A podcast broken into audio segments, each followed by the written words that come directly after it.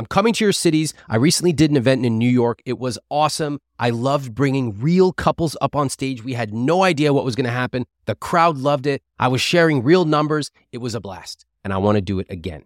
I'm looking to coach couples on stage at my next two live events one in Philly on June 1st, one in Boston on June 4th. If you and your partner want help connecting over money, you want to solve a big financial challenge you have, please apply at iwt.com slash live coaching. If you and your partner struggle to come up with a shared vision of your rich life, if you have different priorities about spending and saving, if you just can't get on the same page financially, I would love to coach you live on stage in your city. It is free of charge. You can apply at iwt.com slash live coaching. I'll see you in Boston and Philly. Recently, I had an event in New York City. I had hundreds of people come and I brought actual real couples up on stage and did a mini podcast right there in front of everyone. It was awesome. And I'm very pleased to announce that I'm doing two more events. I want to let you know about it before anyone else knows. June 1st, I'm going to be in Philadelphia. June 4th in Boston. If you want tickets, you can get them at iwt.com slash Philly and iwt.com slash Boston. Between now and May 3rd, you can use the pre-sale code Rich Life to get tickets. Again, June 1st, I'll see you in Philly, and June 4th in Boston. IWT.com slash Philly and IWT.com slash Boston. Olivia's, she's been an entrepreneur. She's been doing her own thing uh, for a few years now, and it's not really working out.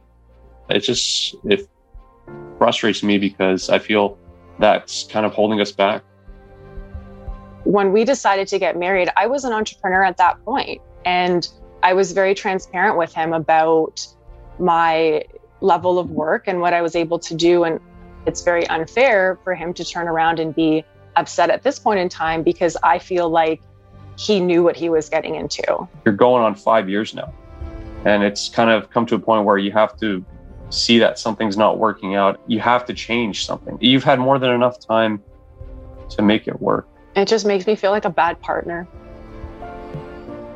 Sorry. it makes me feel like a bad partner and um, and a bad entrepreneur too. I'm Ramit Sethi, and welcome to I Will Teach You to Be Rich. Today, meet Rob and Olivia. Rob makes $70,000 and Olivia makes $20,000, but they only have $5,000 in savings. That's why they wanted to talk to me. Rob works a full time job and he's frustrated because he feels like he's carrying the financial burden in their relationship.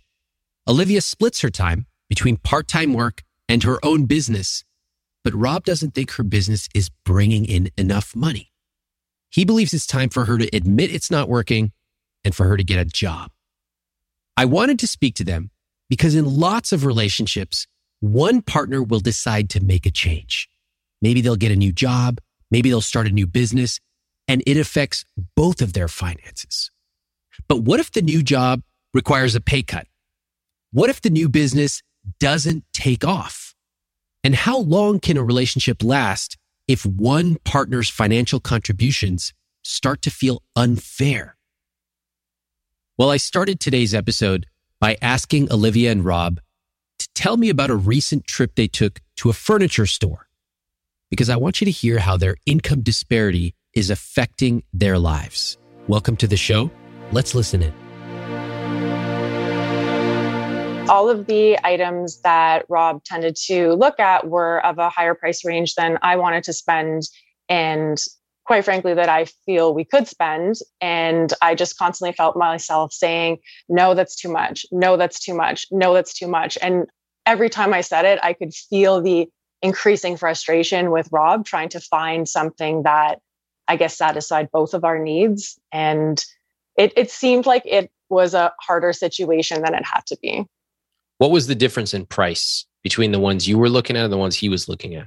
I wanted to spend like close to 15 between a thousand and 1500, whereas Rob was okay with spending you know, 2000 and and up and around there, going for something that was leather, a little bit bigger, a little bit more luxurious. Right now, it's too much because we have a very limited budget as we just purchased the home, and we obviously have to be very mindful and if it was one of those things where if we purchased that couch, we would have to very much sacrifice in other areas. And is it common between the two of you that Olivia, you are the one who's pulling for the lower price item and Rob is going for the higher price item? For the most part, I guess I I would be the one that wants to sort of keep things minimal budget. Okay. And so what'd you end up doing with that couch? Uh, we ended up finding one that was 1800 and we both liked it. So we made a compromise. Wait, wait, so what's the problem? All right. So you both approached it from a different perspective. You seem to find a middle ground. Would you say that that worked out well? It it did, but I felt like there was a lot of frustration from the initial decision or from the initial like idea to look for something or when mm. we got to the decision process. I feel like it didn't have to be that frustrating or that difficult. So, in a magic wand world, what would that scenario have been like? You walk in to the furniture store together. What would have happened? Walk me through it. We would have um, looked at the sectionals rather than the price tags on the sectionals first and foremost. And I think at that point, what he wanted as long as it was the right colors and the right decor, I don't think the price would have mattered at that point in time. So I think it would have been maybe a little bit of a debate about a particular color, but I think that decision making process would have just been simplified. So the magic wand for you in that scenario was what? If we had a higher budget, it would have been easier for us to to spend that money to make that decision. It's kind of interesting that Olivia's answer to my magic wand question was, we would have had more money. It's like, okay, yes, that would have been nice. But what would have changed about the way that the two of them made decisions? She didn't talk about that. I'll come back to that later. But first, I want to hear from Rob. Okay. All right. Great. Rob, now you tell me about your perspective on what happened when you walked into that furniture store. What happened? It was frustrating to have to see all these things and you can't really afford it. It's like you're really limited to one or two pieces, and it's just uh, it's frustrating when I know that we don't have to be in that situation. Yeah. Why don't you have to be in that situation? So a lot of the this sort of circles around the pivotal uh, conflict I think that we have in regards to finances. It might be a little self, like it could be a little selfish, but uh, Olivia's she's been an entrepreneur. She's been doing her own thing uh, for a few years now, and it's not really working out. And it's uh, it just it frustrates me because I feel, you know, that's kind of holding us back. So I feel like if she had a better understanding of okay, this isn't working, maybe I should do something else. I think if uh, that was the case, and I think we could have you know more financial freedom and we could reach our financial goals a lot faster. What's the breakdown of earning between you two? So I I make around 70. I'm a salary guy. I work a regular nine to five job. Uh, her schedule is a lot more irregular. Um, Olivia, why don't you elaborate? Uh, well, but, last uh, last year, for instance, my income was twenty thousand dollars. Okay, uh, how long have you been working on your business, Olivia? About four years, but part time. I've never been hundred percent fully self-employed. I do contract work and do consulting as well on the side to supplement the income that I'm not making. Essentially, I know that if I were to dedicate 100% of my time, I would yield results a lot faster. But I feel like I can't do that because I would be giving up the income that I do have, whatever small amount that contributes to our household. And I feel like it would make things even harder. Mm-hmm. Mm-hmm. Okay.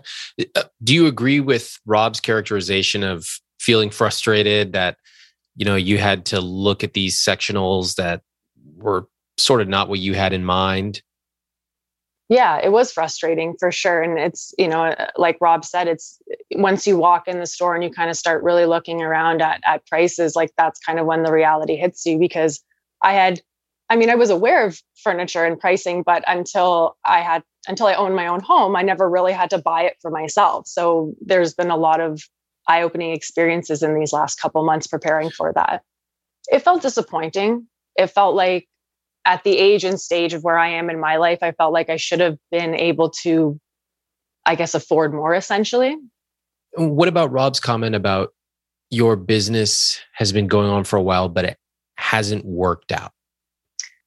It's, I mean, it's, it's not the first time I've heard that. It's not the first time we've talked about our jobs with each other and expressed our concerns essentially about each other's careers. And I understand Rob's sentiment about, you know, the business not working and being frustrated. But when we decided to get married, I was an entrepreneur at that point, And I was very transparent with him about my level of work and what I was able to do. And there's a part of me that feels that it's very unfair for him to turn around and be upset at this point in time because I feel like he knew what he was getting into. And that might be selfish as well. I recognize that. Did you talk about this before you got married? We did have some discussions, but there was never, it wasn't to the in depth point of like pulling out a sheet with financials on it and saying, you know, this is my monthly earnings, this is my yearly earnings. It wasn't that detailed. When did that happen, if ever? Uh, like when the detailed stuff, you mean? Yeah um, honestly, when we were going through the process of qualifying for a mortgage to buy a house. Oh my God. You guys, so you didn't pull out your financials until you were already married. Is that right? Well, we we had a verbal discussion, but in terms of like detailed discussion, yeah. like itemized, yeah, the itemized stuff came until after we were married. You know, I was very patient. She'd been doing this uh, uh, this entrepreneurial thing for uh, over, you know, I think 5 years now. So, you know, I was understanding.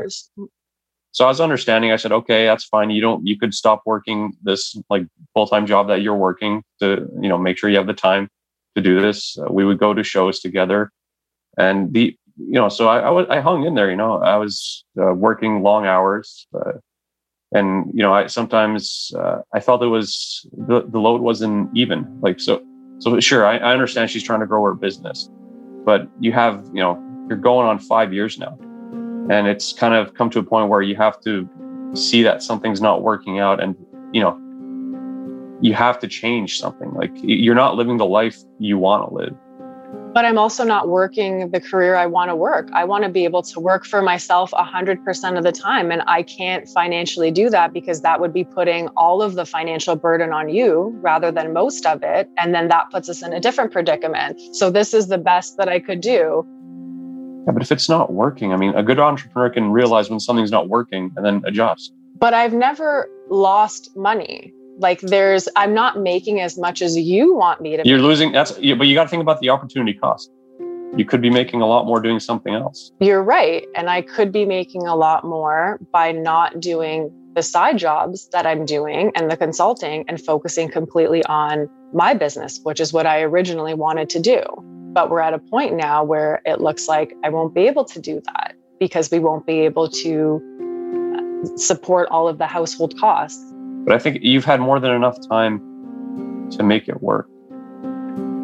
Okay, Ramit, maybe we need a I, maybe we need a mediator at this point. So this is where we have a lot of our our frustrations and a lot of our conversations basically like come to this intersection. You know what I notice? That everything they just told me sounds pre rehearsed. Like they've had this conversation a million times. Like it feels comfortable for them to be arguing like this. I decided to push on this. I want to probe on it because very often, if people in a relationship are doing something, even something that seems destructive, they're usually getting something out of it. If you ever follow me on Instagram, sometimes you'll see me post about my behind the scenes travel experiences coffee tours, salsa making classes in Mexico, all kinds of culinary stuff in India. And I'll get a lot of people saying, Where do I find that Kyoto notepad maker that you found? And one place you can find that is Viator. In fact, my wife and I used Viator to book a Segway tour where we took a tour of a new city and we had an amazing experience, something we never would have thought of doing on our own. They offer everything from simple tours to extreme adventures. And with over 300,000 bookable experiences in 190 countries, there's something for everybody. Plus, Viator's travel experiences have millions of real travel reviews, so you have the information you need to book the best travel activities for your trip. When you book a travel experience with Viator, there's always flexibility and support with free cancellation, payment options, and 24 7 service. Download the Viator app now and use code Viator10 for 10% off your first booking in the app. One app, over 300,000 travel experiences you'll remember. Do more with Viator. I get tons of email every single day, and I want to give you a behind the scenes look at how I manage emails from my team, from my family, and from you. I use a piece of software called Superhuman, and this is an email software that I actually pay for out of my own pocket. It works with your existing email service like Gmail or Outlook. And let me share how it saves me over 10 hours a week. So here are a few things I love about it. First off, it splits my inbox into different streams. So my important emails come into one place. It's not cluttered with a bunch of subscriptions everywhere.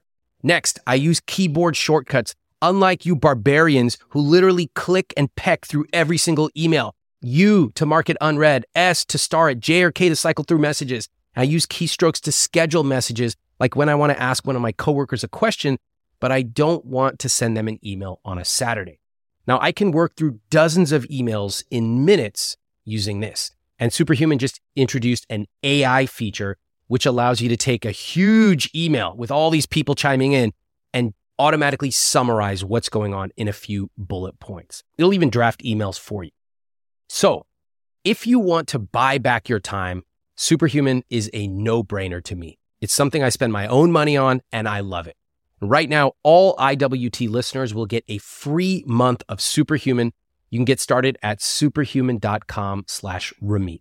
That's superhuman.com slash Ramit, R A M I T. You two seem to be enjoying that. Did you both enjoy that back and forth that you just had? No, not really. I think I Well, think you did. It's L- let me guess. You've had that same back and forth a hundred times before. Probably a thousand. Yes. thousand. Yeah.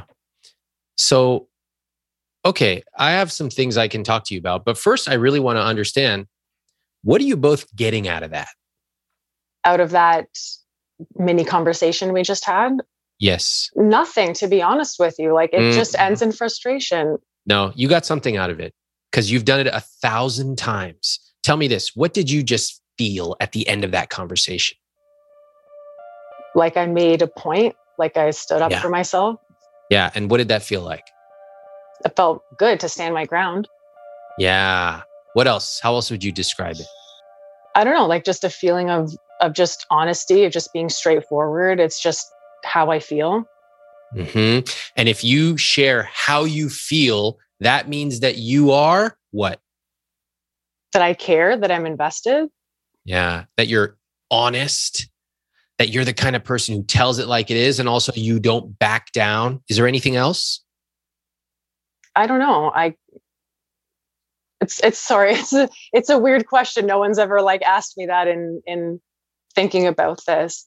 I don't I let don't me know. let me show you is. something. Yeah, please do. Let me show you something. Tell me the quadratic equation. Do you remember it? No. No. It's uncomfortable to be asked that question, right? Mhm. makes you feel like, oh, I should have something I learned in third grade. It's uncomfortable. Did it feel uncomfortable to have that conversation with Rob just now? A bit, yeah. Yeah. To me, it looked you looked very comfortable. Well, it's just that I've done it so many times before. It's like it's like um, I don't know, like clockwork. Like it's just like a habit. It's just like how I respond. Uh-huh.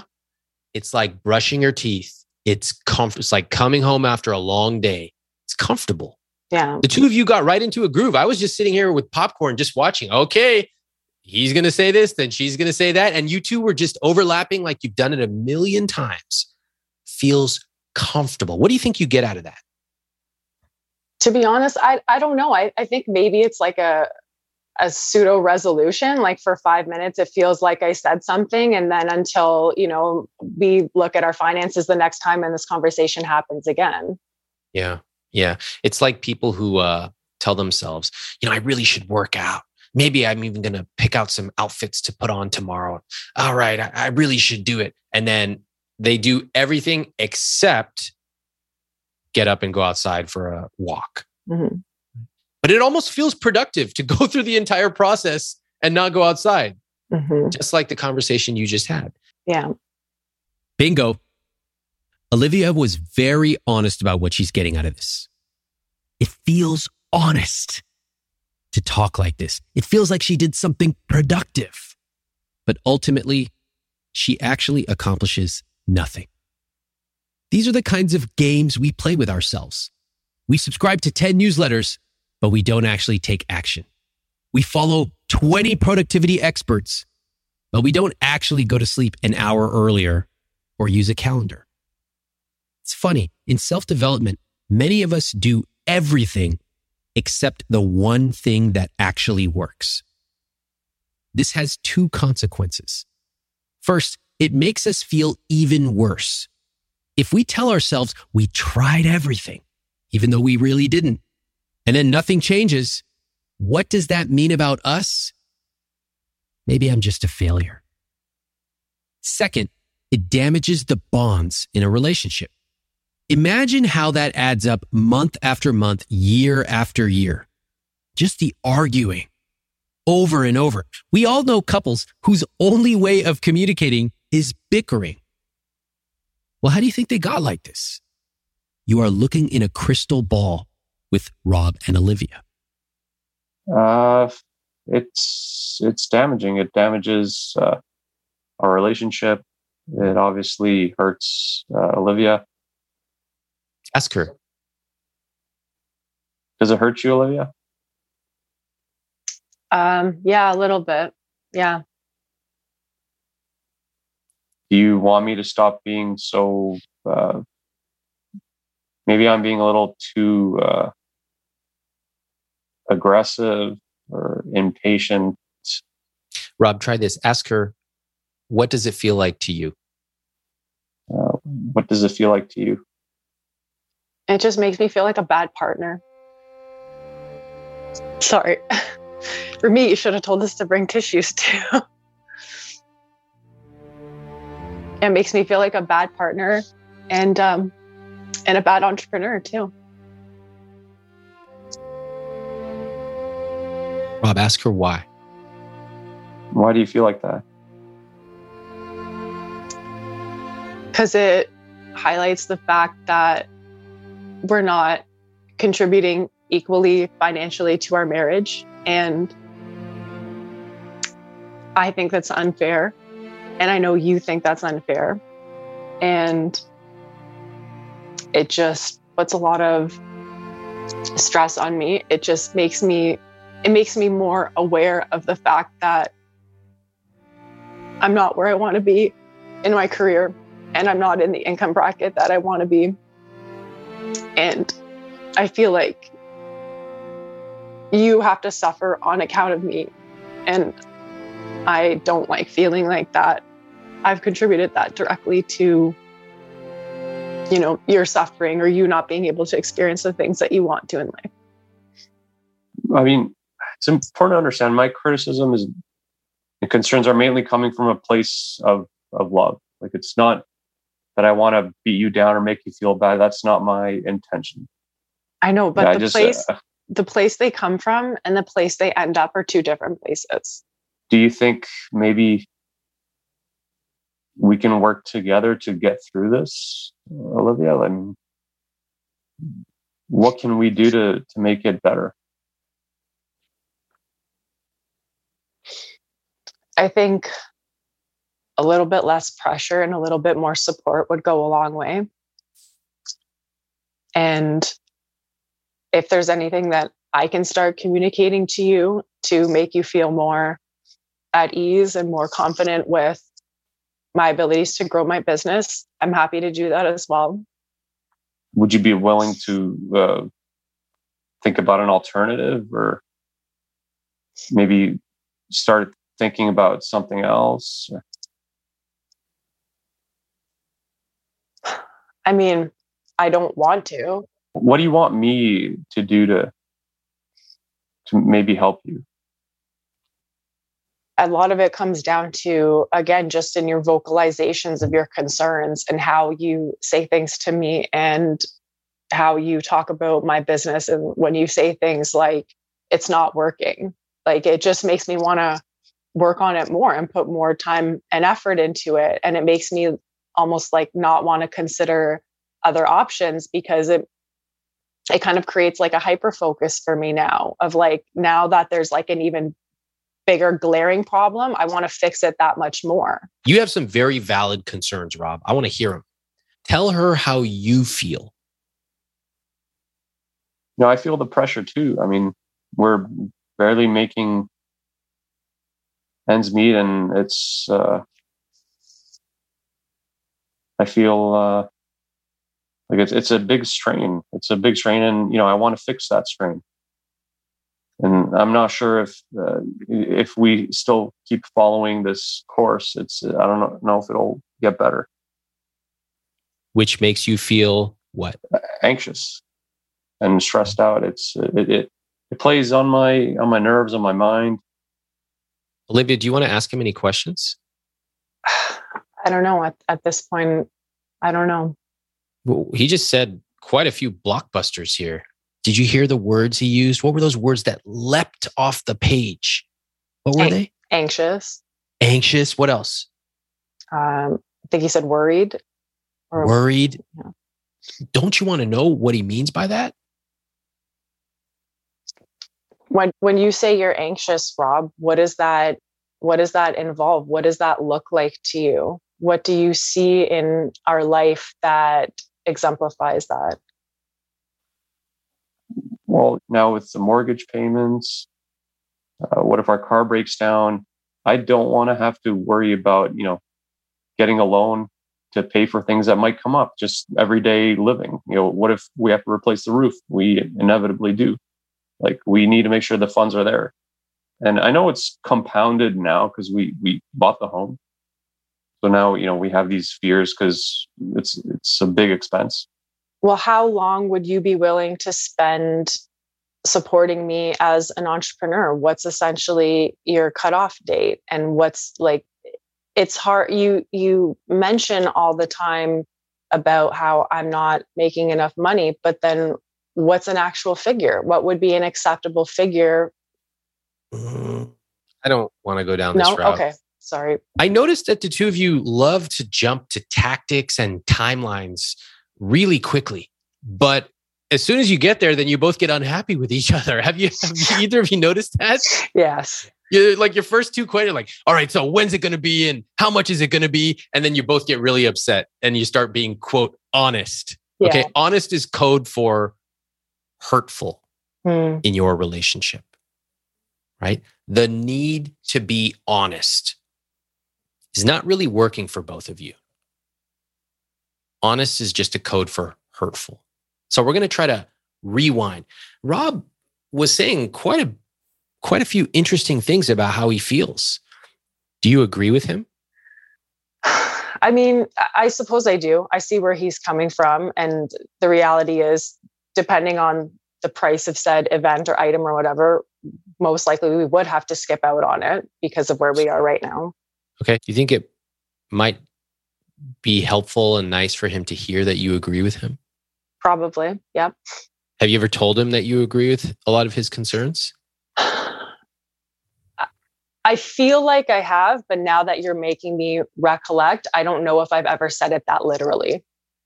Go ahead.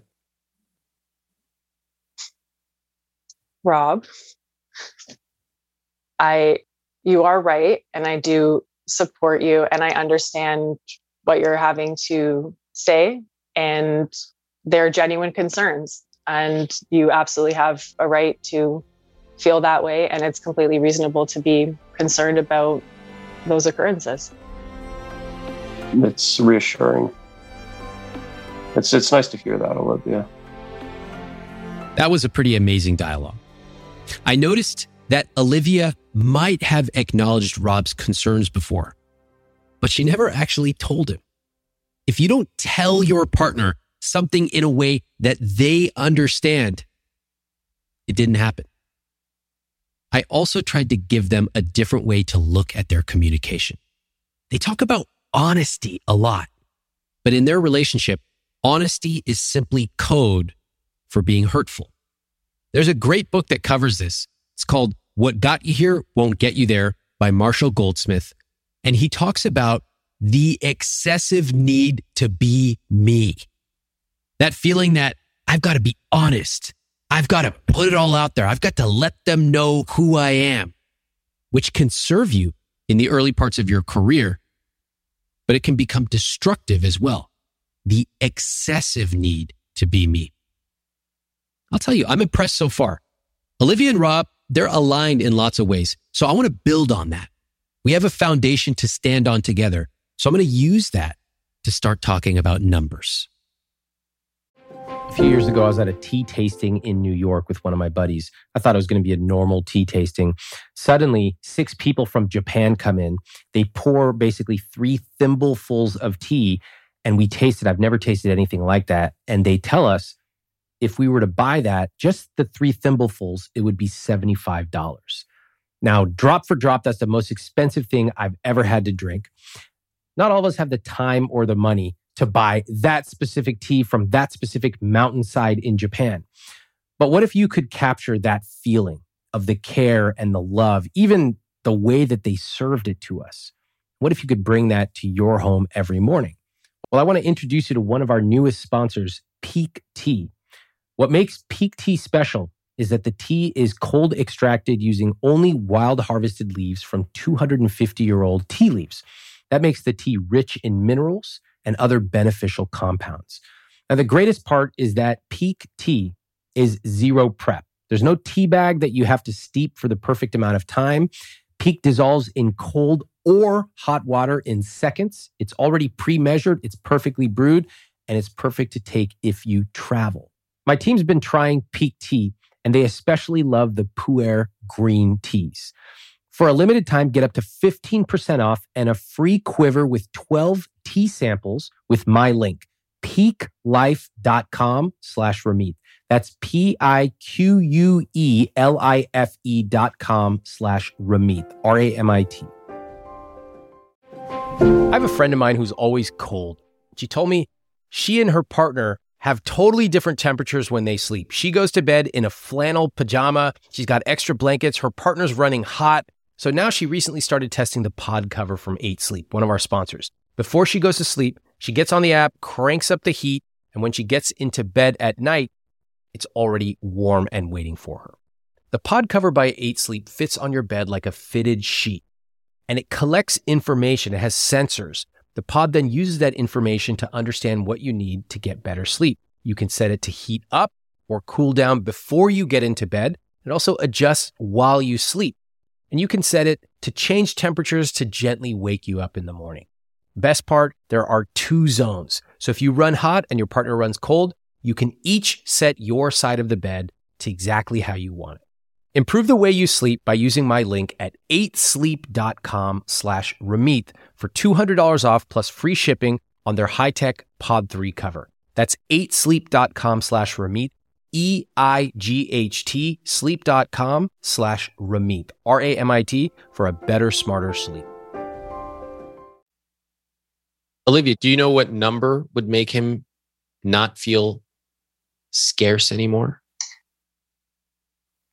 To give you an exact number, no. I could probably say, I'm sure anything if I was making forty, fifty thousand dollars a year and above, he'd be happy. But I don't have an exact number for him. I don't know if, mm-hmm. if Rob's ever given me an exact number. Well, have you ever asked him? I don't. I don't know. I don't think so. Now that I'm thinking about it, mm-hmm. I don't know if I ever. You know, did. you know why you haven't asked him? Why? You were too busy being honest mm. and getting something off of your chest. Mm. You two are throwing a 45 pound weight back and forth because it's too heavy to sit on your chest. So, Rob, when it's on your chest, you can't breathe. So, you know what you do? You toss it over to Olivia. Olivia hates the feeling of it. Olivia tosses it right back. He never offered, but you never asked. Well, yeah. guess what? We have a golden opportunity right now. Go ahead. Okay, Rob, what's the magic number? What would I have to make for you to feel comfortable? Uh, are you assuming that it's a number that would make him feel comfortable? Oops. that was my mistake. I asked Olivia if she knew Rob's number. And then when she actually asked it, I hit her with this gotcha question. So my mistake. Sorry, Olivia. You were just asking Rob what I suggested. I am assuming that you're right. Good catch. Rob, what would it take to make you feel more secure? I don't know, maybe uh, a schedule or like a, a plan, a detailed plan. You know what I mean? And more honesty with that plan. Rob, if she does all that and the business doesn't generate any more revenue for the next six years, but she's changing and iterating, et cetera, are you going to feel secure? I, think I, I would. It, it, depends. I think if I make more money, then we have more of a cushion. You know what I mean? So even if her business stays the same, the income doesn't really change, but my income changes, then I feel I'll have, I'll have more security. Um, How much does your income have to change by? we're almost there. It's just that I feel we can get there with an extra like maybe 20 grand, like two grand a month. So let's let's talk a little bit about what you both can do because I understand that what you're doing right now is not working. Would that be fair to say? Yes. Okay. Well, here's what I see life is fine you both make a fine amount of money. It's fine. Your housing expense is at the upper bound of where it should be. You live in a high cost of living area. You know, some people in those areas even stretch a little bit more. But by virtue of how much you're spending on housing and by virtue of your income, doesn't leave a lot of extra to play with. Mm-hmm. That's reflected in your savings, which is $5,000. It's reflected in your investments, which is 1500 bucks, a very, very modest amount at your ages. So when you talk about having basics, things like an emergency fund or being able to fund a leak that might happen in your house or some kind of roofing issue, you know, you're certainly at risk. If it were me, I would be pretty nervous in this financial situation everything probably will go fine, but I don't want to be in a situation where it doesn't go fine. So that's number one. Number two is this word freedom, Rob, that I heard you mention. Free, the freedom to take a trip and not have to worry about how much it costs. The freedom to say, yes, we'll go out to dinner and not worry if everybody orders an extra round of drinks. That freedom is not there. It's not there psychologically, it's not there financially either. Okay. And then the third, and I think most challenging aspect is that the two of you are tossing this weight back and forth. And you're not rowing in the same direction. You're not a team right now. Mm. You're adversaries. It's hard enough to win in life as a team with two people rowing in the same direction. It's impossible to win when you are repelling each other, going in different directions. So, how do you think that we could solve this? I'm not asking what the solution is yet, but how do you think we could solve this? I think uh, more uh, thorough financial planning. I think we have to start budgeting. And I think we have to be realistic about our finances and we have to start investing. Um, you know, we can't just leave it as an afterthought. I think we have to be more mindful and and we have to be more active with uh, with our money. And what does that mean specifically? Budgeting, be active. What does that mean? When you ask people how they might find a solution, they will almost always give you bad answers. Here's what they do. They'll give you answers that sound logical. We need to keep a budget. We need to be active. None of those are the real answers. Honestly, if a budget would have worked, you would have done it already. Mm, I don't even like budgets anyway. It's not that people are trying to evade the question. It's that we naturally answer with what's top of mind. It's like that game Family Feud. If I asked you, what's your favorite meat? Almost everybody would say chicken. It's what's salient in our mind. What are you afraid of getting hit by? A car. Or if you're Indian, your mom's dunda. My job is to help people go beyond the obvious answers that don't really work. Think about these phrases that we toss around. Follow your passion. Usually shared by billionaires who do not have to work with a profit motive anymore. Or work smarter, not harder. Usually shared by a 23 year old Instagram influencer whose parents pay for his Subaru rental. These kind of phrases make people feel good, like they discovered a secret that other people don't know. In reality, they're bromides, phrases that make us feel good, but don't actually do anything for us. I mean specifically? Budgeting, be active. What does that mean? It was sort of always at the uh, financial planning was always kind of in the background. You know what I mean? I, I think I think now it's uh, it has to be something that we you know that we make effort into looking into and taking time to plan and make sure that we're fine and that you know we're uh, putting our money where it needs to go Okay. and it's, So it's planning. So that's that's one answer. Okay, good. I, I agree. What else, Olivia? Um, I think it would be beneficial for me to reevaluate where I am in my career and make some definitive positive changes, what I deem to be positive changes for my own business. Uh, And I- what would that get you towards? What would the end outcome be? to generate more revenue essentially and in- increase my income How much? are you talking like what, like a yearly goal or um, like what's in what parameters I don't know. You tell me. if i could be making 10,000 more dollars by next year i would be happy with that to a point where if i could one day be making over $50,000 annually i would be very happy with that right now Hold on a second. How much are you currently making? uh 20,000 Okay, so when you say I would be happy making 10,000 more. Right. Like for for for a yearly goal, for instance, like for next year to for, to take my income from twenty thousand, if I could make whatever changes I needed to in my business to get me to that next step of revenue, I would feel more comfortable. I would feel more confident, and I think Rob would also feel better as well if he saw that financial progress. Is that Yeah. true?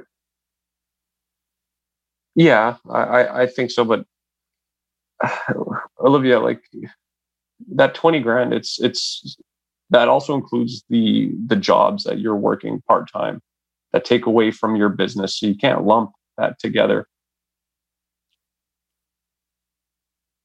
well, I would obviously at this point have to continue what I'm doing. I couldn't give up my consulting on the side because we still need that supplemental money. However, I do feel that once we have our own place and a lot of the dealings with the house is behind us and my schedule frees up, I can de- designate that time to making those changes. Olivia is cruising. She's giving me an answer she thinks is right. It sounds logical. It feels good. But I'm not buying it. Here's where I step in and gently push her. And this is going to be the theme of the rest of this episode. Me getting her to believe in herself and to think bigger, to push her beyond what she thinks is possible. Because sometimes you need someone who believes in you even more than you believe in yourself. I, I- don't, I'm not following along. Let me tell you why. Olivia, you said I would be happy if I went from 20K to 30K. As a one year goal. Yeah. You might be happy with that, Mhm. but would that materially change your financial situation? I'm talking about the two of you. at this point not not a huge amount but i think it would be enough to make a, a progression towards a place that we were both happy with And how long would that progression take to get there? my goal would be within three to five years That's too long. I'm just going to tell you point blank. You're 31 years old, right? Yeah. 31 years old. You want to wait until you're 35 or 36 to be making what, $50,000? I mean, I would ideally like to make more than that, but I'm just trying to find what I seem to be a reasonable increase. I don't think I'm in a field where making where like a, a 30 40 50% increase in my revenue would be possible. I think i mean it does depend on the person ultimately but from what i've seen it's that slow and steady progress. I don't know if i will ever hit that exponential progress what do you notice about olivia's response she's laid it all out there for us she's not earning what she wants but instead of comparing herself to what she could be earning on the open market she's comparing herself to where she is today. But where she is today is a place that her own decisions brought her to. So she's basically picked a low benchmark and then she said, well, it's low, so I can't really go anywhere from here. She's created a tautology. This is what I mean by the costs of indecision. Every day you're at a job you don't love, you know, the one you're underpaid or not respected or not learning any skills, you are creating a belief for yourself that that's what you're worth. After a few years, it's almost impossible to see out of the fog. Same with being in a bad relationship. Same with not investing enough. It might seem like a small problem today. Oh, I didn't really put aside Ramit's recommended 10%, 15, 20%. But over time, that problem compounds and eventually becomes very difficult, if not impossible to fix. Olivia is underselling herself. And I'm going to need to be unusually direct to get her to see that. How much do you make in your business last year? Around 8,000. Okay, so you made $8,000 from your business last year. Yes. What number should you be making in a business that you are doing that contributes to your relationship, your marriage, and your own personal career fulfillment? At 31, how much should you be making a year in your own business? I would like to be making ideally more than 50,000 a year. Okay. Very good. I agree. Now, if you say, if you come to me and said $22,000, I say, that's bullshit. You're just comparing it to 8,000. Right. 50K. Okay. Now we're talking real numbers. And realistically, if you're putting in all this work, probably working weekends, probably working late nights sometimes, as an entrepreneur, you ideally want to be making more than you right. could be making at a full time job, right? So give me another number that would account for all the time and risk you're putting in. Higher than that, maybe $75,000. Okay. Do, do you notice that your your dream, what you want to make in your own business, is only 50k? That right, right now. Well, I mean, if you asked me in my lifetime goals, I would love to make seven figures annually. But I also understand that, you know, you got to take it step by step. So in in my mind, my next step is to make fifty thousand. Once I get there, I want to reevaluate my financial plan and say, okay, now I want to make whatever the next increment I decide is. Mm-hmm. Mm-hmm. I don't want, I mean, again, ideally, yes, like a seven figure, high six figure income would be fantastic, but it also is a bit of a pipe dream when I know what I'm currently making and I know how long it can take people to grow their their their revenue essentially. So I'm trying to be uh, realistic. Yeah, realism is good. Nobody's talking about seven figures at this point. Okay, yeah. so let's just take that out of the equation. But Olivia, you've been stuck making less than $10,000 in your business for five years. Do you see that your dreams have shrunk and shrunk? Yeah. I Think do. back to when you were 20 years old. Mm-hmm. What did you imagine you'd be doing in your 30s? Making a lot more, working like a nine to five salaried job. Yeah. And now I don't mind that you want to be an entrepreneur. I'm an entrepreneur, right? It's great. A lot of times, sometimes it sucks, but that's the life. Fine. But I, I'm talking about your dreams. Your dreams went from upper middle class, as you described it, taking vacations, having a house, to I hope that over the course of 10 years of this business that I can make $50,000 a year. Olivia, that is not a dream. Mm-hmm. Does that dream excite you? I mean, from where what I'm making right now, no, no. Don't co- don't compare yourself to where you are right now. Where you are right now is a place you don't want to be. So let's not benchmark against that. Fair enough. Talk to me about where you want to be in your rich life. Yeah, I would love to be making more than 50 grand. I would love to be making six figures ideally. Okay, six figures. Now, maybe you won't get there tomorrow, but at least you've put an intention out there. Okay, fine. Okay, let's come up with a plan. Listen, you make 90K household income. How much would you need to make per year for both of you to feel good? Not great. I'm not talking about a million dollars a year to feel good. 150,000. Where'd you come up with that number? Just looking at 150 divided by 2 would be 75,000. So I figured if we were both making that that seems like a quite a reasonable income that we could again satisfy all of our financial goals with. Okay. Well, at this stage, there's no uh, magic formula. Okay. We're just pulling it out of thin air, and that's okay. Now I want to get them to zoom out of their day to day money situation and describe their rich life vision. This isn't just a gimmick. It's a way for them to get out of the weeds and to paint a vivid picture of what they actually want to do. This is what they're working for. And if they decide to make changes, this vision is what's going to keep them focused. A specific personal rich life vision is a thousand times more motivating than cell F13 in a spreadsheet. As Rob and Olivia describe their vision, notice how their tone changes. One of my money dials is generosity. For example, I love tipping big. I love buying gifts and experiences for my family. And recently, I bought my parents a subscription to Delete Me, this episode's sponsor. Delete Me is a subscription service that will remove your personal information that's being sold online.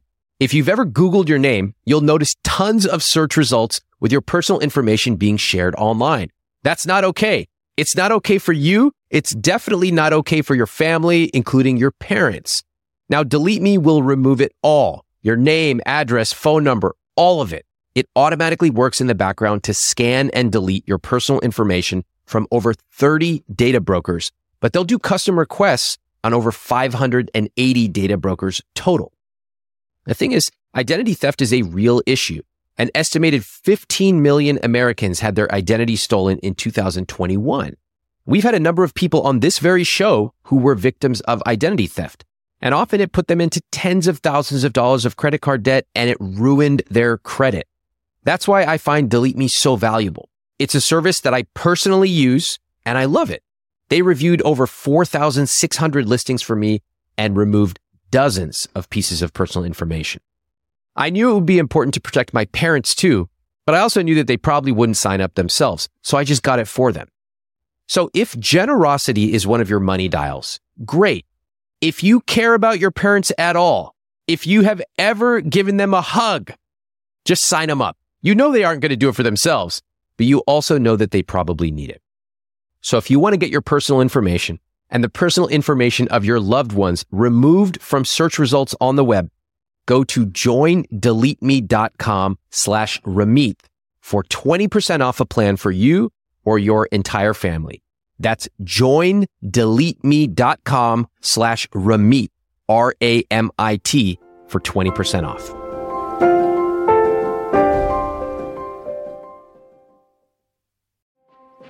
If you are a business owner, listen up. As your business starts to grow, you and I both know what happens. Those things that you used to do manually start to break. They start to take up all your time and you decide, I'm going to look for some automation. The things you used to do take a week, but how do you automate these things? Well, if this is you and you are in charge of your business, there are three numbers you should know 36,000, 25, and 1. 36,000, that's the number of businesses that have upgraded to NetSuite by Oracle. NetSuite is the number one cloud financial system. It streamlines accounting, financial management, inventory, HR, and more. 25, NetSuite turns 25 this year. That's 25 years of helping businesses do more with less, close their books in days, not weeks, and drive down costs.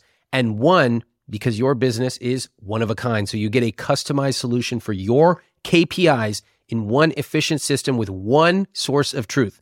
You can manage risk, get reliable forecasts, and improve margins. It's everything you need all in one place. And as you know, I like to see all my numbers in one place. That's exactly what NetSuite can help you do. Right now, download NetSuite's popular KPI checklist designed to give you consistently excellent performance absolutely free at iwt.com slash netsuite. That's iwt.com slash netsuite, N-E-T-S-U-I-T-E to get your own KPI checklist. iwt.com slash netsuite. We go to Italy and we port from there. There's a 10 day cruise that's a part of our itinerary. And we go through the Mediterranean and we see a number of cities and stop and try all of the different foods that we want. And then after the cruise portion, we go to the rest of Europe that's not on the coastline and we go visit lots of different countries and eat all of the different foods and see the beautiful landscapes and maybe see family there as well. Okay. Go up to Rome, see the Colosseum. I just want to, you know, sit back and watch the sea with the pizza, a cocktail, or maybe an espresso, depending on what time of day. Yeah, just taking the heat. Ideally, getting away from the Canadian winter. That'd be that'd probably be the best time. How would you two feel sitting on the ocean side, pizza in one hand, uh, good Italian beer in the other, watching the ocean and the sunset? How would that feel to both of you? That feels so comforting. It feels relaxing. It feels fulfilling, happy. Yeah, I love that. To me, it also would feel like accomplishment. Yeah, absolutely. We did this. We went from what was that old thing that we now mythologized in this relationship? What was that dark place we never want to go back to? The furniture store. The furniture store, that place we are never going to go back into that flea ridden furniture store. And now, where are we?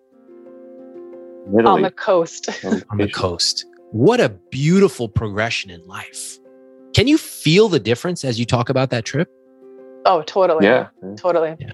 It's totally different than the typical dynamic when the two of you talk about money, isn't it? Totally. Totally. What's diff- it's it's about dreaming. And by the way, this dream is not a fantasy. Do you see that it's actually somewhat realistic to be able to take a trip like this? Yeah, Yeah. totally. Not today, but soon. Okay, we're going to get there in just a second. This trip, what you described to me is not a million dollar trip. How much does it cost? Ballpark it for me. Just ballpark. I don't Six know. grand? I Five was, gonna. I was gonna say 10 grand. 10 grand. Okay, great. Let's go for the higher number. I like to be conservative. Let's pick the higher number 10 grand. Okay. Could you afford this trip today?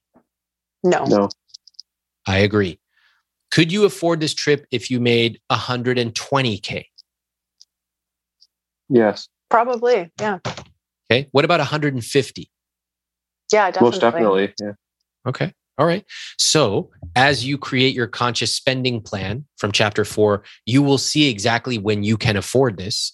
It may take you a little bit of savings. I actually think the two of you are going to find a lot of joy in coming up with this rich life goal and putting money towards it every single month, which will happen automatically.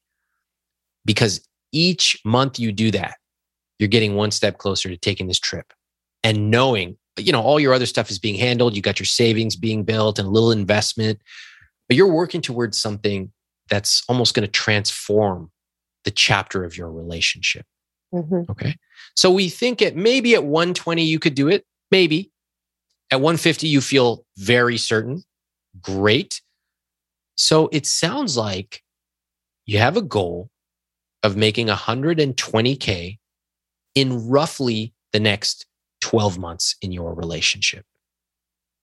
Is that fair to say? Yeah, that's reasonable. I think so. Yeah. Yeah. Okay. So you're at 90 right now. Let's talk about what are your options in order to get to 120.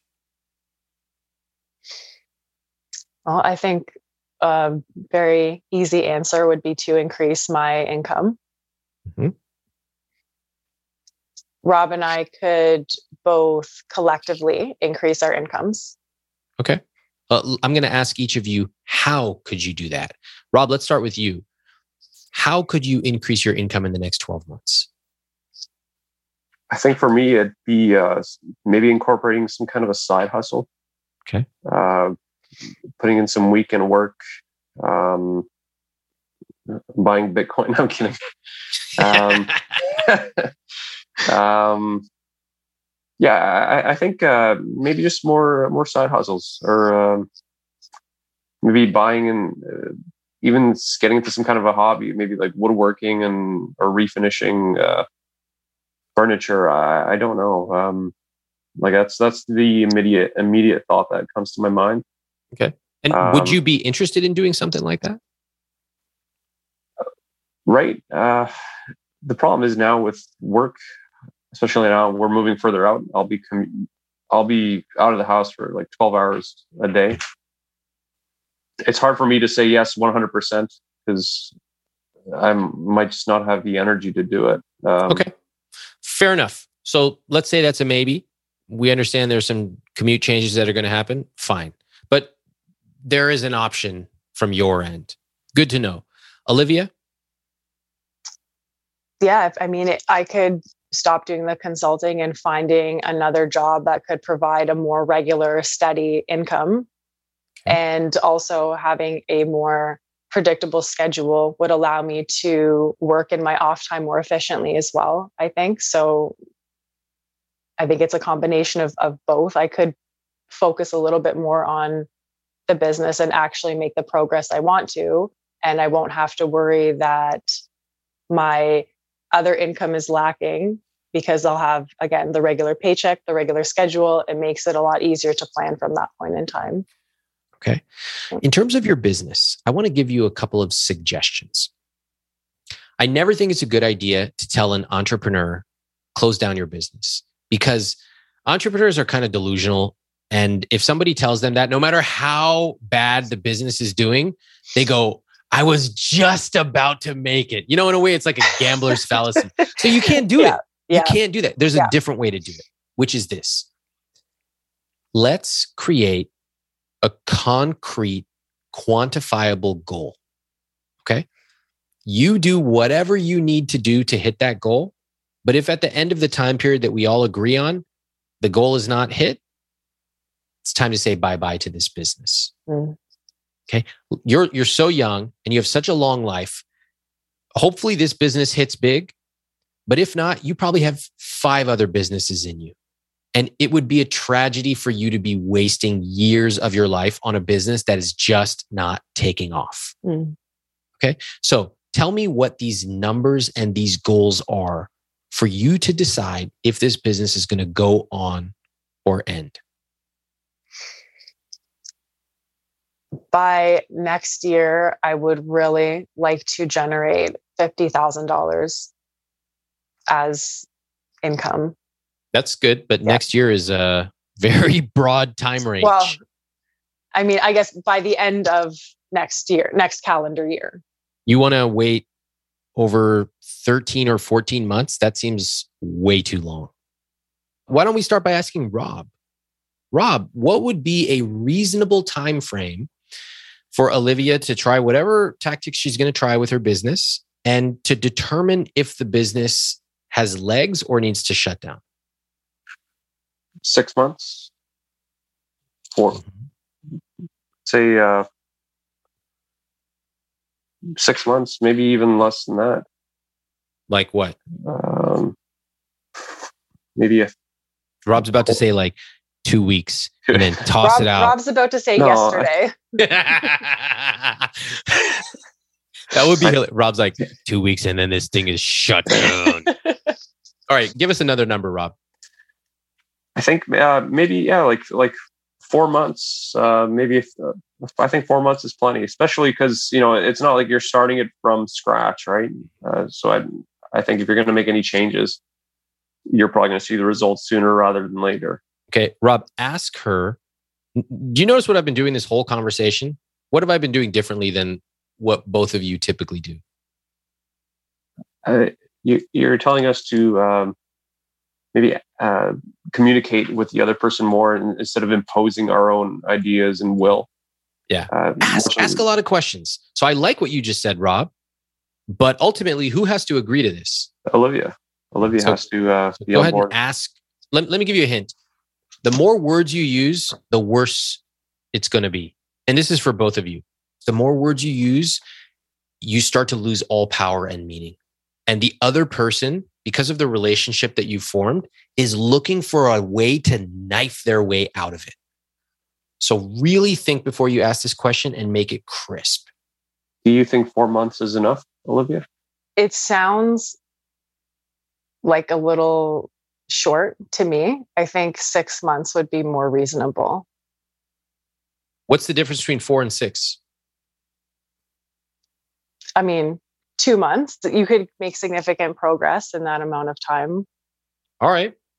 While you're working on this business, what's up with uh, finding the job as well? I'm not prepared at this moment to apply. So I feel like I would need a day just to sort of get a resume in order to get me up to speed.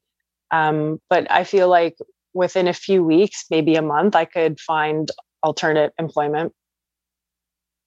That's pretty interesting. Yeah. I, I love your confidence, by the way. That's awesome. I love that. Okay. It takes me a day to get my resume. Look how fast you're moving.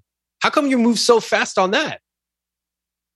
because I feel very confident about the things that I'm in control in. Like I uh-huh. know I could do my resume. That's completely up to me. I feel that I start to get nervous when other people are involved in things and I'm not the only you know when there's variables that's what what concerns I hate, me i agree i hate the variables of people myself sometimes i'm like can you guys just do it my way what's the problem here I feel you on that. Okay. You can get a job within a few weeks. I absolutely love it. And you and that job is going to pay you again, ballpark it for me. I'm thinking around $40,000 at least Great. minimum. Yeah. Up to what would be another what's the high end of that reasonable range? Let's say 50,000. Great. Aim for 50. Okay. If you only make 40, Rob, how would you feel about her making $40,000 a year steady income? Uh, I feel great. I think that really helped out. Yeah, good, good. So 40 to 50, aim for 50. Okay, I think you can do it. It's a good labor market too, really good labor market, paying a lot of money. Okay, so do that.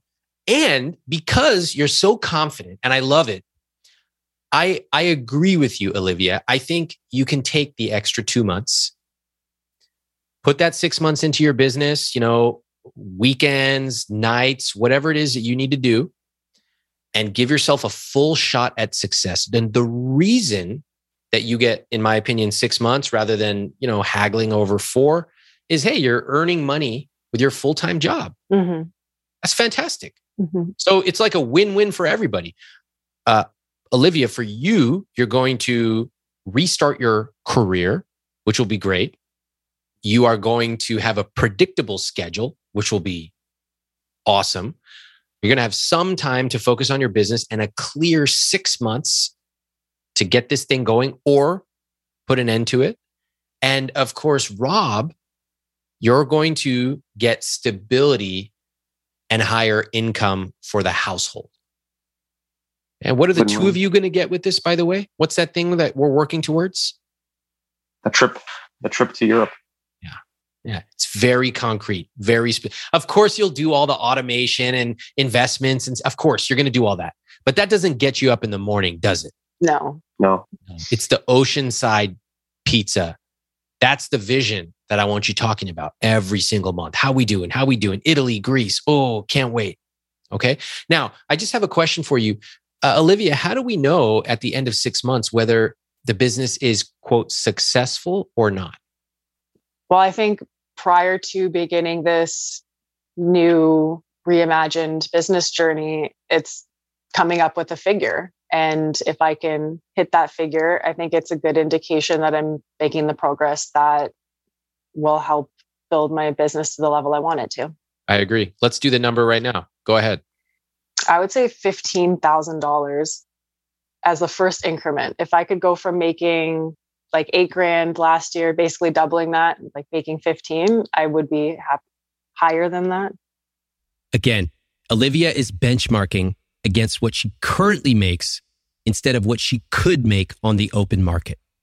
She's essentially self handicapping or giving herself a way to dream smaller. That way, if she makes $15,000, she could say, see, I did it. But $15,000 won't change her life. It's not meaningful. It's a number she set because she feels scared to dream bigger. Experienced entrepreneurs know that you're going to work basically just as hard to make $50,000 as $15,000. So why not go for more? I think that Olivia has been driving in the fog for so long that she can only see 15 feet in front of her. So me asking her to look a mile down the road is very hard and very scary. I have to push her to get out of this scarcity mindset. I'm not inspired by that. What 15K for you doing a business over what time period? Over the six months. No, no. Come on, Olivia. You know how many people I help start businesses? 15K is not, it does, first of all, it's not inspiring. Mm. And second of all, it doesn't do anything for your financial situation. Olivia, remember what I told you about taking your old mindsets and throwing them in the trash and taking them out to the trash bin? It's easier said than done. Of course, I know. Well, let's do it together. Okay, that's why I'm here. So in in the, I'm going to go out to the trash bin real quick. Hold on, let me rip that trash bag open. Oh yeah, there's that old mindset. What was that mindset you used to use with your business regarding how much you make with it? That I would be happy just to make 15,000 or be happy to make more than what I had before. Yeah, fuck that. Olivia, let me tell you how an entrepreneur thinks. Let me just tell you point blank. This is how I think. I go, listen, I manage a lot of people. I work with an amazing team. Uh, I take financial risks. Sometimes I work weekends etc., I better be making more than I could make on the open market and a lot more. Now, I'm willing, some years it's not going to be as much, some years I might lose money, but I have to know that I'm working for something, and that something has to be way bigger than I could make in a nine to five job. Mm-hmm. So take that aggressive, assertive mentality I just gave you and adapt it for your situation as an entrepreneur? What's a number? $50,000. Okay. Well, and break that down for me. Is that 50K in the last month over the course of six months? What are we talking about? 50K in within six months. Okay. Okay. I like it. I'm going to probe a couple holes here just because this is going to come up eventually. By the way, you look very uncomfortable. Am I reading this correctly? Yeah it's you know what? It, when you've operated from like a survival mindset for so long it feels so foreign to like like it feels fantastical. Like i know you keep saying it's not a fantasy but like from where i'm standing right now these things they appear to be a fantasy. I know and that's even the more reason that you need to push hard and push fast or get out of this business. Mm. because this business is making you think so small that it's tragic. You're sitting here telling me 15K over, what was it, six months? Mm-hmm. Hold on. I'm going to do the math right now. I'm about to puke. 2,500 bucks a month? After five years of running a business? No, mm. no, that's unacceptable. You're thinking way too small. I just can't allow it. My job is to get you to think bigger. And if the best you can squeeze out of this business after five years, if the best is 2500 bucks a month and you're really trying and you wanted to get bigger than that, then maybe this is not the right business for you. I think you probably have something bigger inside of you than this. It almost feels inauthentic to want more. Yeah. Why is that? Because I've just been at a certain income level for so long, and I feel like I've just almost, I don't know, acclimatized to the lifestyle that my current income provides. And it just, like, it, it almost, I don't know, it just, it feels like like above myself like who do i think i am to want to earn that much money like it doesn't even sound realistic when i say it That's sad to me. sorry You don't have to apologize. But it's sad that you don't think you deserve more than $2,500 a month from a five year old business. And what makes me hopeful is that we are coming up with a plan together with Rob so that you can find out if this business is right for you or if there's something else that's right for you. Did you know, by the way, when you told me about the job you had in your 20s at the college, that was the only full time job you had? uh yeah. Yeah Yeah. my other jobs were all part-time jobs Yeah.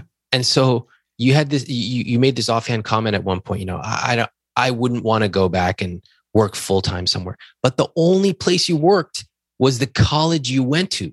right You have no knowledge of what other jobs and other managers could be out there. It might turn out that you love it, Mhm. but deep down in your head, to close this business down and work a nine to five means that you are what? a failure Do you Yeah. believe that? i don't want to believe that I don't believe it. I believe it's very courageous to take a look at something that's going on in your life and say, this might not be working for me. M- Maybe it's the I picked the wrong domain name, or maybe the market doesn't like me, or maybe it's I'm just over my skis. But whatever the reason, I'm just not enjoying it. and It's not working, and I'm going to put an end to this because my future is bigger than my past. Mhm. That's courageous to me. thanks for me it's nice to hear that Yeah. That's why I'm hopeful for you because I want you out of this quicksand. I'm using vivid imagery so Olivia can connect with it. Quicksand. Everyone can envision a cartoon with quicksand. That feeling of slowly sinking, of being totally helpless. These are the kinds of things you will rarely hear talked about in financial discussions. It's easier for someone wearing this rumpled suit to talk about expense ratios and estate planning than it is to get vivid and specific and even theatrical with the terms we use. But that is what connects with someone like Olivia. That's actually what connects with all of us. I'm going to keep going on this metaphor of quicksand and I'm going to get Olivia involved in co-creating it with me. What we got to name this quicksand that you're stuck in right now. Um, this quicksand is murky and it makes you shrink like one of those Honey, I Shrunk the Kids movies that came out when we were kids. What do we want to call this quicksand, this land that you are stuck in right now, Olivia? Name it for me. i don't even know it's like the badlands Okay, I like that. Rob, you you good with that name? Because you're going to be using this name in a second. I was more so thinking Iowa. No, I'm kidding. Uh, no, I, I yeah, I I think uh, Badlands. I li- I like the Badlands. So what what is this place, the Badlands? What happens there, Olivia? it's where all of my thoughts about or i guess my thoughts and my beliefs my my internalized scripts ruminate like around yeah it's all the the negativity and everything I can see a witch's cauldron in there, and there's just someone just stirring this pot, and in this pot, there's little word bubbles coming up, floating above it. One of them says, "You are not enough." One of them says, "If you close this business, you will be a." Finish the sentence. failure you will be a failure. And uh, the other one says, maybe I can make $800 a month. You know, just these terrible phrases. Okay. It also, like a video game character in this Badland, it shrinks you. So you walked in there at your normal height and your normal strength. But day by day, it's shrinking you, isn't it? yeah How, how's it shrinking you? it, it eats away at my confidence. It eats away at my motivation. It eats away at my creativity, my willingness to take on challenges and to set goals and to go after things. Yeah. Now, I want you to do an exercise with me. Think of yourself at 21 years old. Okay. Okay. There and just visualize what you're wearing and what you look like. Now imagine you just a couple of months ago. You've been in the Badlands for four plus years. Mm. What is the difference? What did you look like at 20 versus what does the person in the Badlands look like? The person in my 20s was a lot happier, a lot more optimistic, more carefree. The version a couple years ago feels more burdened, feels maybe trapped almost. Mm-hmm. What's the difference in what they're wearing? Um, in my 20s, I'm wearing what I would normally wear to like going out to a club. And mm-hmm. then in my 30s, just like a my like everyday like if i'm at home i'll usually just wear like leggings and a t-shirt or like leggings and a hoodie and that's what i envisioned myself in that's fair enough. But when you wear those clothes in the Badlands, what happens to those clothes? Remember, it's toxic in there. There's a witch's cauldron. What's happening to everything you're wearing? It's like deteriorating. It hurts. There's scars and scratches yes. and scrapes. And... Yes. Yeah. It's terrible. Yeah. Your hair's all disheveled. It's not a good place to be. And I know I love that word you use, carefree. I see the person in their 20s, they're smiling. That's the way that I can tell. There's lots of laughter Mm-hmm. And the person in the Badlands, okay, how do they look on their face? Worried. Worried. That's it. That's the word worried. Now, you know what I want to point out to you? You don't have to be the person in the Badlands. Did you know that? I'm sure deep down inside I did, but I didn't, you know, it's like I didn't even consider it. Who's the only person keeping you in there? I am. Yeah. And it's all up here in your head, isn't it? Totally. I have a lot of sympathy for Olivia. I've been through this myself, and I've seen it in thousands of my students who have taken our business programs and tried to start a business. For example, they'll join our Earnable program and they'll be nervous about not having an idea. Or if they come with an idea, which is less common, they feel like they have to make it work. This is my one idea. And they'll go through the videos and they'll watch us show them the timelines of how long it takes. And they will use our scripts to reach out to prospects. And we repeatedly remind them this is going to take time. Your first idea likely will not work. And they nod, they go, okay, okay. But deep down, they want it to work on the first try. And when it doesn't, because starting a business takes time and sometimes lots of tries. You see two different responses. Some people shrug, they nod, and they say, okay, on to the next idea. These people have typically experienced failure before, and they know if one thing doesn't work out, it's no big deal. There are more fish in the sea. They're ready to keep trying. The next group is so nervous about failure. They're so in their head that the minute something doesn't go right, they quit. They blame the idea. They blame themselves. They blame me, but they never realize it's actually the way they approach hard things in life that's holding them back.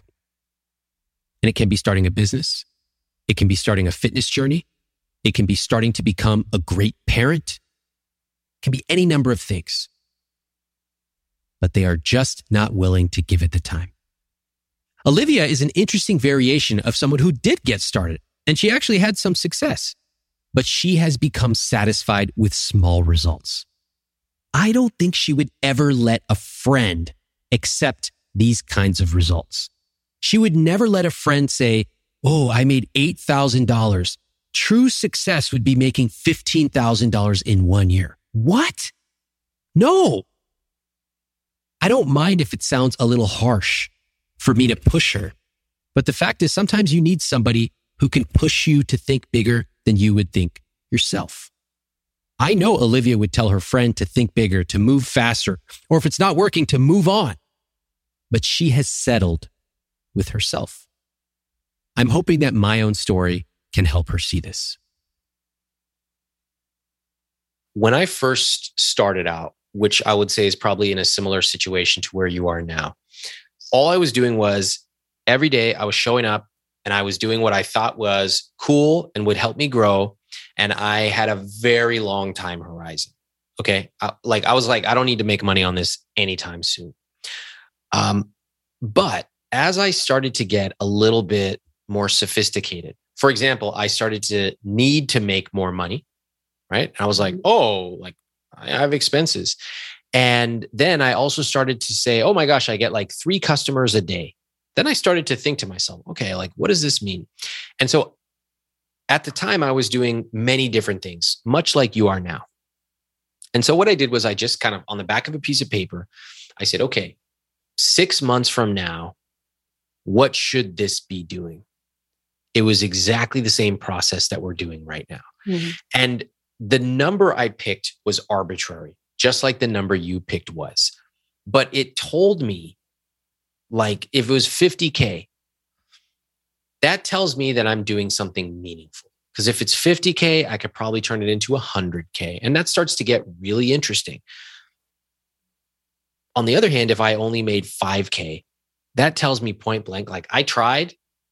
I don't know why it didn't work. Maybe it was me, maybe it was the market, maybe it was the product, but I don't really care. I'm done. It just gave me a benchmark to make decisions. And i like that because we play tricks in our on ourselves. We tell ourselves well it's because of this and it's because i have my consulting and da, da, da and if i really focused on it i could do it. It's all lies. All we need is something. We just pick an arbitrary goal. The goal could even be wrong. There were a couple times where i set a goal and i didn't hit it but i was like you know what there's something here. I'm going to keep going. I'm going to mm. ignore my old rule. I broke my own rule. Mm. But I could tell that there was trajectory. Mm. It kept me honest. Okay. I was upset always. Let me tell you something though. The way that I was able to finally become decisive, which is a word that is my greatest wish for you, is to mm. become decisive. The way that I became decisive was to say, I could spend the next five or 10 years of my life trying to squeeze out 1% gains. And I said, I have more to offer this world than 1% gains. And in your case, $800 a month. Like that can't be all I have. Otherwise, what am I doing on this planet? I just don't, mm. I refuse to believe it. Mm. It allowed me space mm. to think of new things and just to kind of be with it. You know, if you've ever like ended a relationship, sometimes it just, you need that space to just think, be mm-hmm. by yourself, and then you can start to plot a course going forward. But you can't do it if you have one foot in it. You can never do that. Right. That's one of the reasons that I'm really urging you to set a goal, not to feel like the goal is actually constricting you, but rather it's freeing. It's going, okay, well, now I know I got six months either I'm going to make 50K somehow, some way, or I'm not. Regardless, I'm going to know exactly what to do on six month and one day. Mm. It's going to be crystal clear. And that feels so good. Mm. It's hard. It's going to be hard. After we get off this call, you're going to feel um, different emotions. You know, you'll feel a sense of elation. You're going to feel a little bit bewilderment. You know, what just happened? And you're going to wake up tomorrow and you're going to first feel excited. And then suddenly you might feel a little disappointed because that sense of elation went away mm. when you're confronted with, well, I'm still in my same house and I still have my same financial problems. So I don't want you to focus on changing your mindset first. Oftentimes that comes second. You know what comes first? No. What, what was that thing you told me you can do in one day and you felt so confident about it? To do my resume? Yeah. That's the first step to getting out of this sludge, isn't it? Yeah. Okay. So you do that. What do you do next?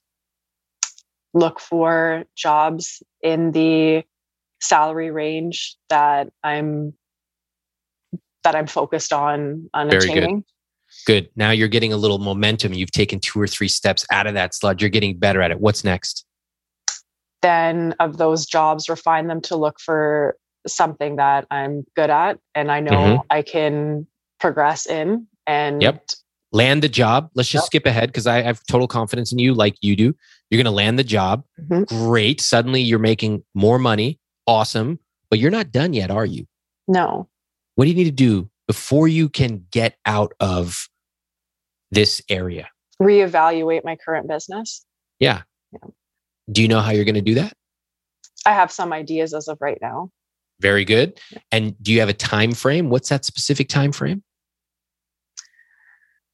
sooner rather than later i guess within a couple weeks maybe within a month i'd want to reevaluate everything hmm. I I figure sooner the better. yeah Let's move. We're again, we're not comparing ourselves to this slow moving person who's stuck in the mud. We're moving fast like that 20 year old moved. Mm. Okay. And then how long do you get to work in your business and prove out if it is real or not? six months Correct. And by that time, you will have made how much if it's going to keep running? $50000 Okay. Very good. And if it makes $49,687, what would you say? that it's not 50 and No, I would count it. Yeah, Honestly, I would count it. I'm not I don't gonna- know. come You're on. testing me. I don't No, know. no, no, no, no. no. Let's like you know, 49 is close enough. All right. Okay. Congratulations.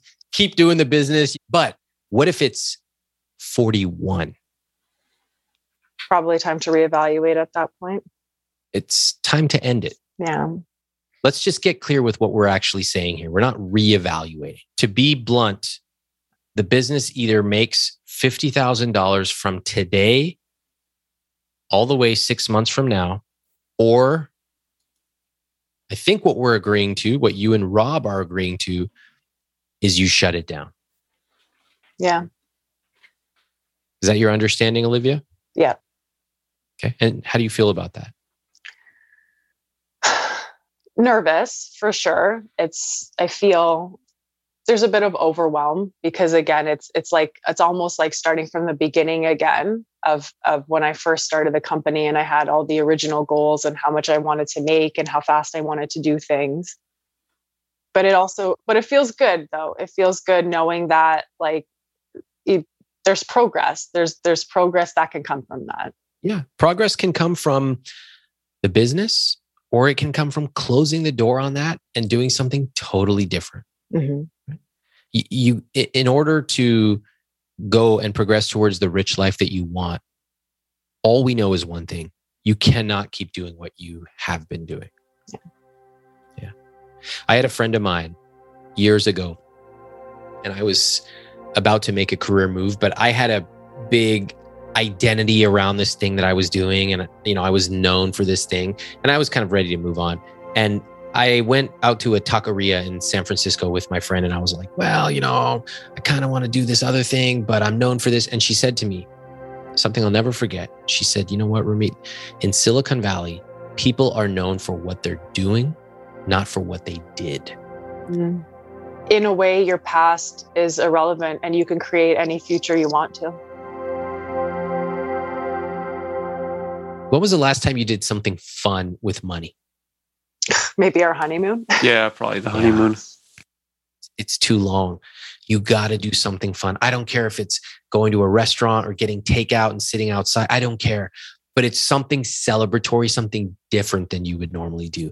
Because you two are both, we've talked a lot about the cauldron and the badlands, but right now, the two of you both still see money quite negatively. It's combative. And you may want to create a name for where you used to be. You know, I might suggest you call it the furniture store, whatever you want Mm, but you got to start moving towards a new place and that has new rituals doesn't it totally. and one of those rituals has got to be hey we set a goal we we both achieved it in a short amount of time we got to go out and celebrate and pat ourselves on the back It's definitely a lot more easy to do that when you have that motivation for sure. exactly exactly that's the key of everything we've talked about today what do you have that you didn't have before A resolution together. A common goal. A common goal, a goal. And that goal is in part inspirational, aspirational, the Italy and Greece trip, which I absolutely love. I loved hearing you describe it. It also is financial. Right? Mm-hmm. Yeah, you of course you want to cover the mechanics and be able to have a 3-month emergency fund and then start investing. Yes. Yes to all of the above. And now that you have that, suddenly a lot of decisions become clear. It's pretty awesome to see your partner, I'm talking about both of you, like fully engaged with what they're doing. That feels amazing. And I think that's going to be joyful for both of you to watch. 100%. You two were great. Thank you so much. This is awesome, Ramit. Can't thank you enough. And this is perfect timing. Our house is actually closing tomorrow. So this this weekend we're moving. So this is like this meeting plus the new house plus everything. It's like a full full like do-over, I feel like. Fantastic. It's the next chapter of your rich life. I'm so excited for you both. This is really a story about settling for too little. Rob and Olivia came to me ostensibly to talk about a furniture purchase, maybe about an income disparity. But as the story went on, you learned we didn't even speak to Rob that much. This story is truly about Olivia. And by settling for substandard results, by settling for too little for too long, she's gotten used to it and she can't see a way out. And that was what got me interested. I consider it a tragedy to live a smaller life than you have to. And when I see somebody like Olivia, who's very intelligent, who can earn much more at her age with her skills in this economy, to settle for making $15,000 or $20,000, it frustrates me. It makes me say there's more you can be doing. And it's costing you a lot. It's really damaging their relationship. So that's why I wanted to talk to them. And I knew that it would be interesting to find out why Olivia is settling for so little.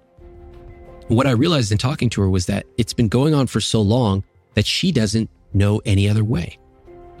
This is why my greatest wish for her and for you is to become decisive. Decisive means you're willing to make changes. If something is not working, you call the ball and you trust yourself to know that you can find something better. Speaking to Rob and Olivia, I was a little more directive with Olivia than I usually am. I'm okay with that.